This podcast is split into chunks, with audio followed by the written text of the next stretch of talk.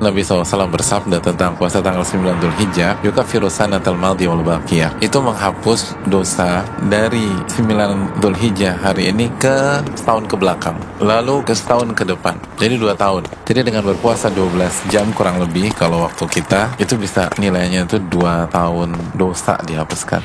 Dan dosa yang dihapus adalah dosa-dosa kecil Dan sebagian ulama bahkan mengatakan Meminimalisasikan dosa besar. Jadi ini sayang banget kalau dilewatin. Ini salah satu satu puasa-puasa terbaik yang ada di sebuah tahun.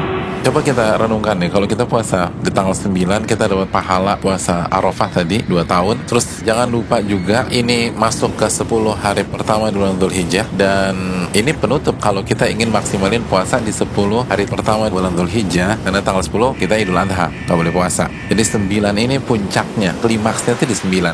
Terus yang ketiga, kita dapat pahala puasa di satu dari empat bulan haram. Jadi sayang banget kalau dilewatin. Jadi segera pastikan tanggal 1 Dhul Hijjah bertepatan dengan tanggal berapa di Masehi dan hari apa dan stabiloin deh tuh kalender 9 Dhul Hijjah dan pastikan kita sahur lalu kita puasa di tanggal 9 Dhul Hijjah.